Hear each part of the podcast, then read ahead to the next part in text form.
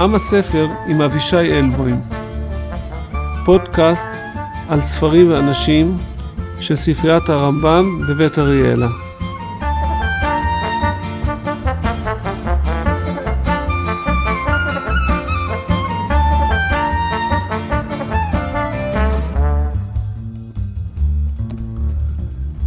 שלום, ברוכים הבאים לפרק נוסף בפודקאסט עם הספר. הפעם אני רוצה לעסוק בסיפורים על החפץ חיים. חפץ חיים, או בשמו המלא רבי ישראל מאיר הכהן מראדין, אישיות מרתקת שחזרתי ועסקתי בה בביטים שונים של פועליה בבלוג שלי, והפעם אני רוצה לספר לכם כמה סיפורים מעניינים עליה.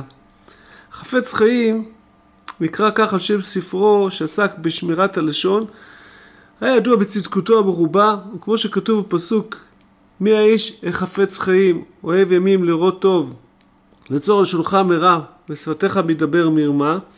כלומר, אדם שחפץ חיים צריך לשמור על תקינות לשונית, להיזהר בלשונו, לא לפגוע בחבר, לא לדבר לשון הרע. חפץ חיים מספרים שהוא האריך ימים, נפטר בגיל 94, שהתקיים בפסוק מי האיש החפץ חיים. אני מוכרח להגיד לכם באופן כללי, אני מאוד אוהב לקרוא ביוגרפיות על הרבנים תלמידי חכמים. זה התחום שלי, וגם אני מוצא המון דברים שניתן ללמוד מהם. רוב החיבורים נכתבים אחרי פטירתו של המחבר, ולפעמים הכתיבה היא כתיבה, נקרא לזה, קצת מוגזמת. אני אוהב לשמוע סיפורים שאנשים פשוטים מספרים, שקראו להם בימיהם, ושאפשר ככה לראות את התרשמות הראשונית ממקור ראשון.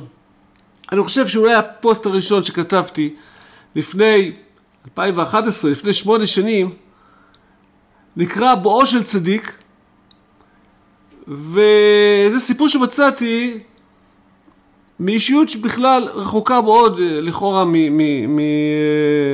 בוא נאמר מחיי הישיבות.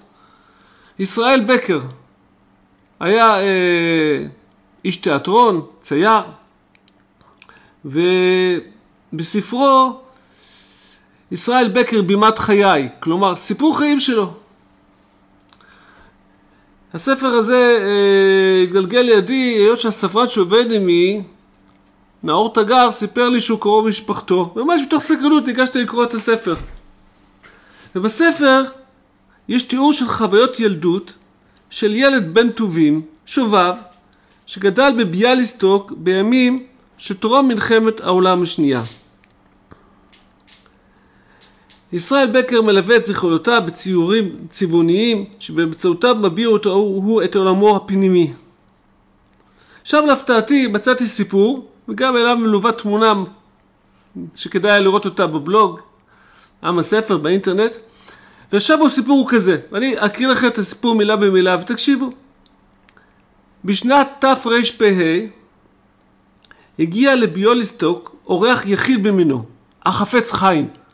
הוא הרב והמנהיג הרוחני של יהודי פולין, שיצא למסע התעוררות וביקור בקהילות ישראל.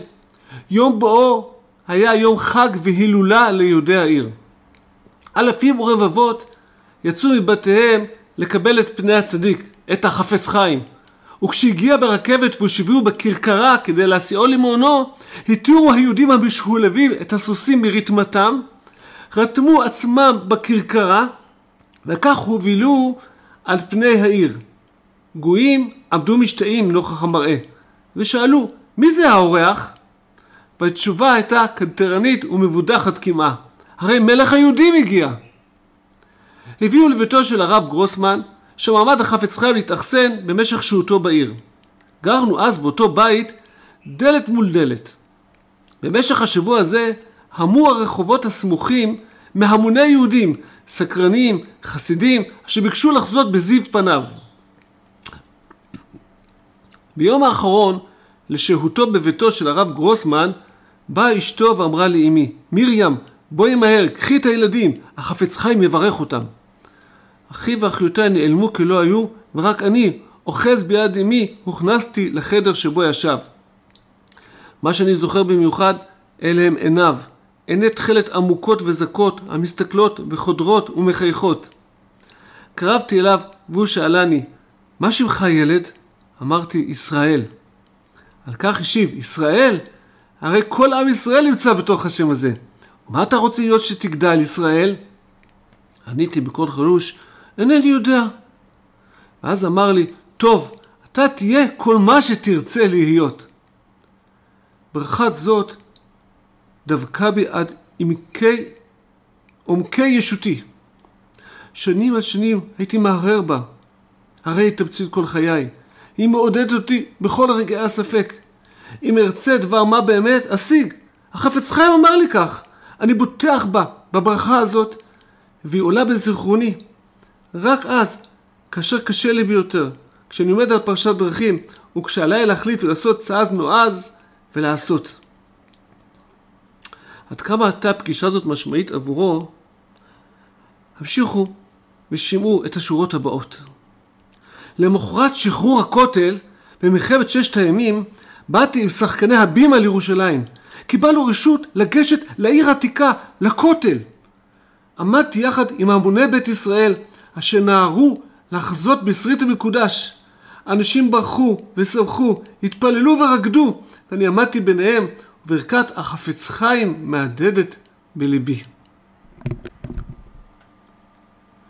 לפני כשנתיים, הסתלק לבית עולמו שמעון פרס, נשיא התשיעי של מדינת ישראל. בן 93 היה. בו ביום רצו הודעות ברשתות החברתיות כי ישנה סמליות בכך ששמעון פרס נפטר ביום בו נפטר חפץ חיים ובאותו גיל. נוסף לכך הסבר שבילדותו קיבל שמעון פרס ברכה מהחפץ חיים לאריכות ימים. כפי שאמרתי, אני נוטה להטיל ספק בסיפורים שלא ספרו בחיי המסופר וצצים אחרי פטירתו.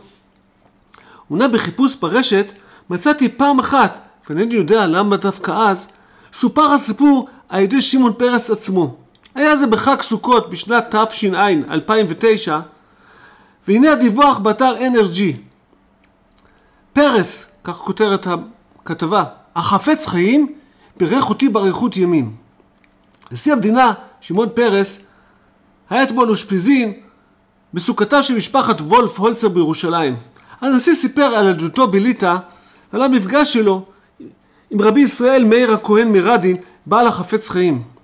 לדברי פרס, החפץ חיים בירך אותו שהוא יעלה לגדולה ויאריך ימים, ברכה שכידוע התקיימה במילואה. ככה מצאתי ברשת, עדיין היה ליבי נוקפני, זו עדות שמיעה, לא מפי המקור עצמו. כאן אני מבקש לעשות רגע הפוגה קלה, לעסוק במושג שכתבתי עליו במקום אחר ונקרא צדיק בפרווה. צדיק בפרווה זה סיפור עממי, זה ביטוי עממי ביידיש, צדיק און פלץ. כלומר, אדם שדואג לעצמו. צדיק שעת צרה, הוא יודע להתכסות בדרך פרווה, מפני הצינה, מפני הקור, את עצמו הוא מציל, אבל אין בזה פתרון לסובבים אותו.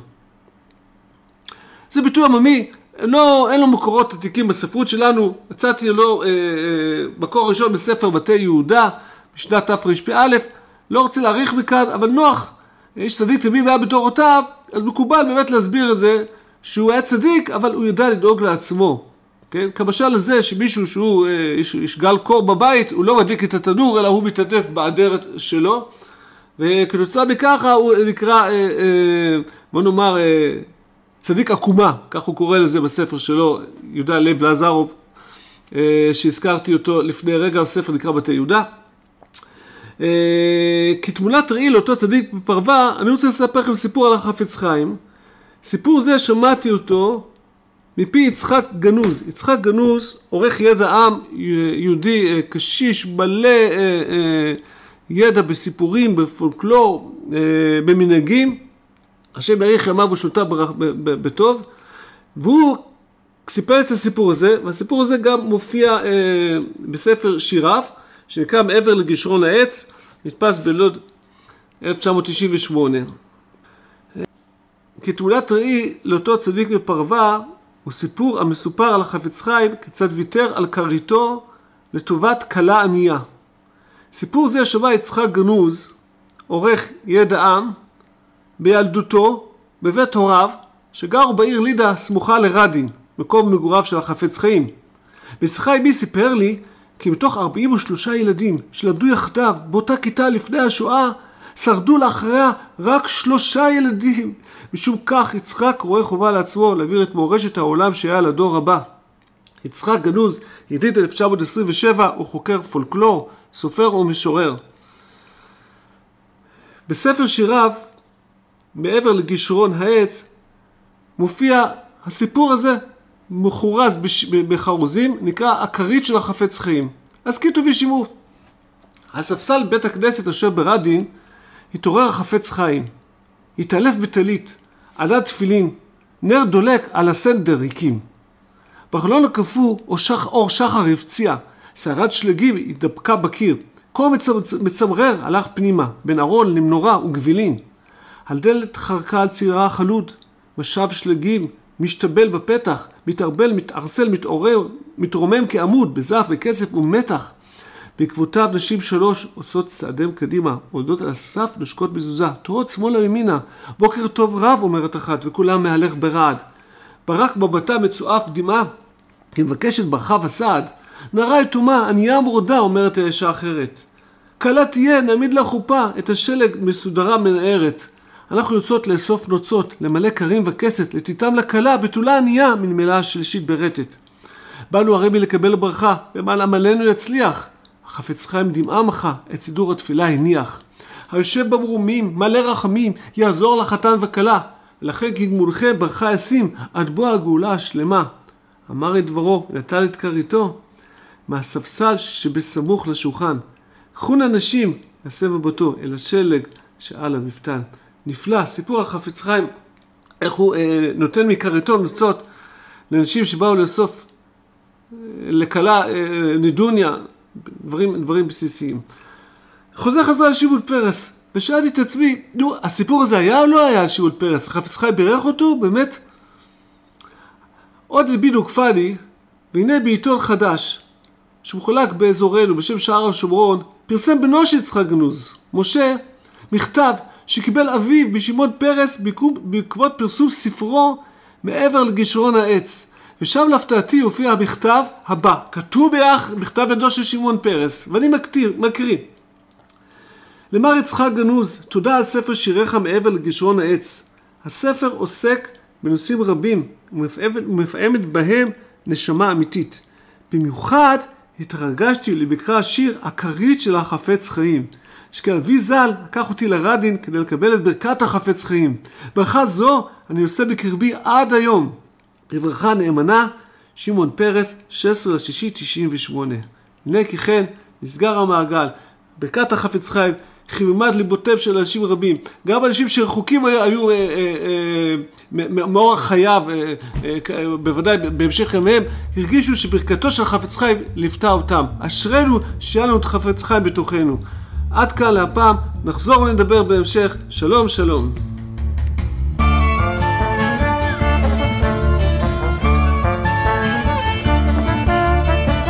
הפרק שזה עתה שמעתם מבוסס על פוסט שעלה בבלוג עם הספר של ספריית הרמב"ם. לפרטים נוספים חפשו בגוגל בלוג עם הספר ספריית הרמב"ם. תודה שהאזנתם, אני אבישי אלבוים, דורש שלומכם וטובתכם.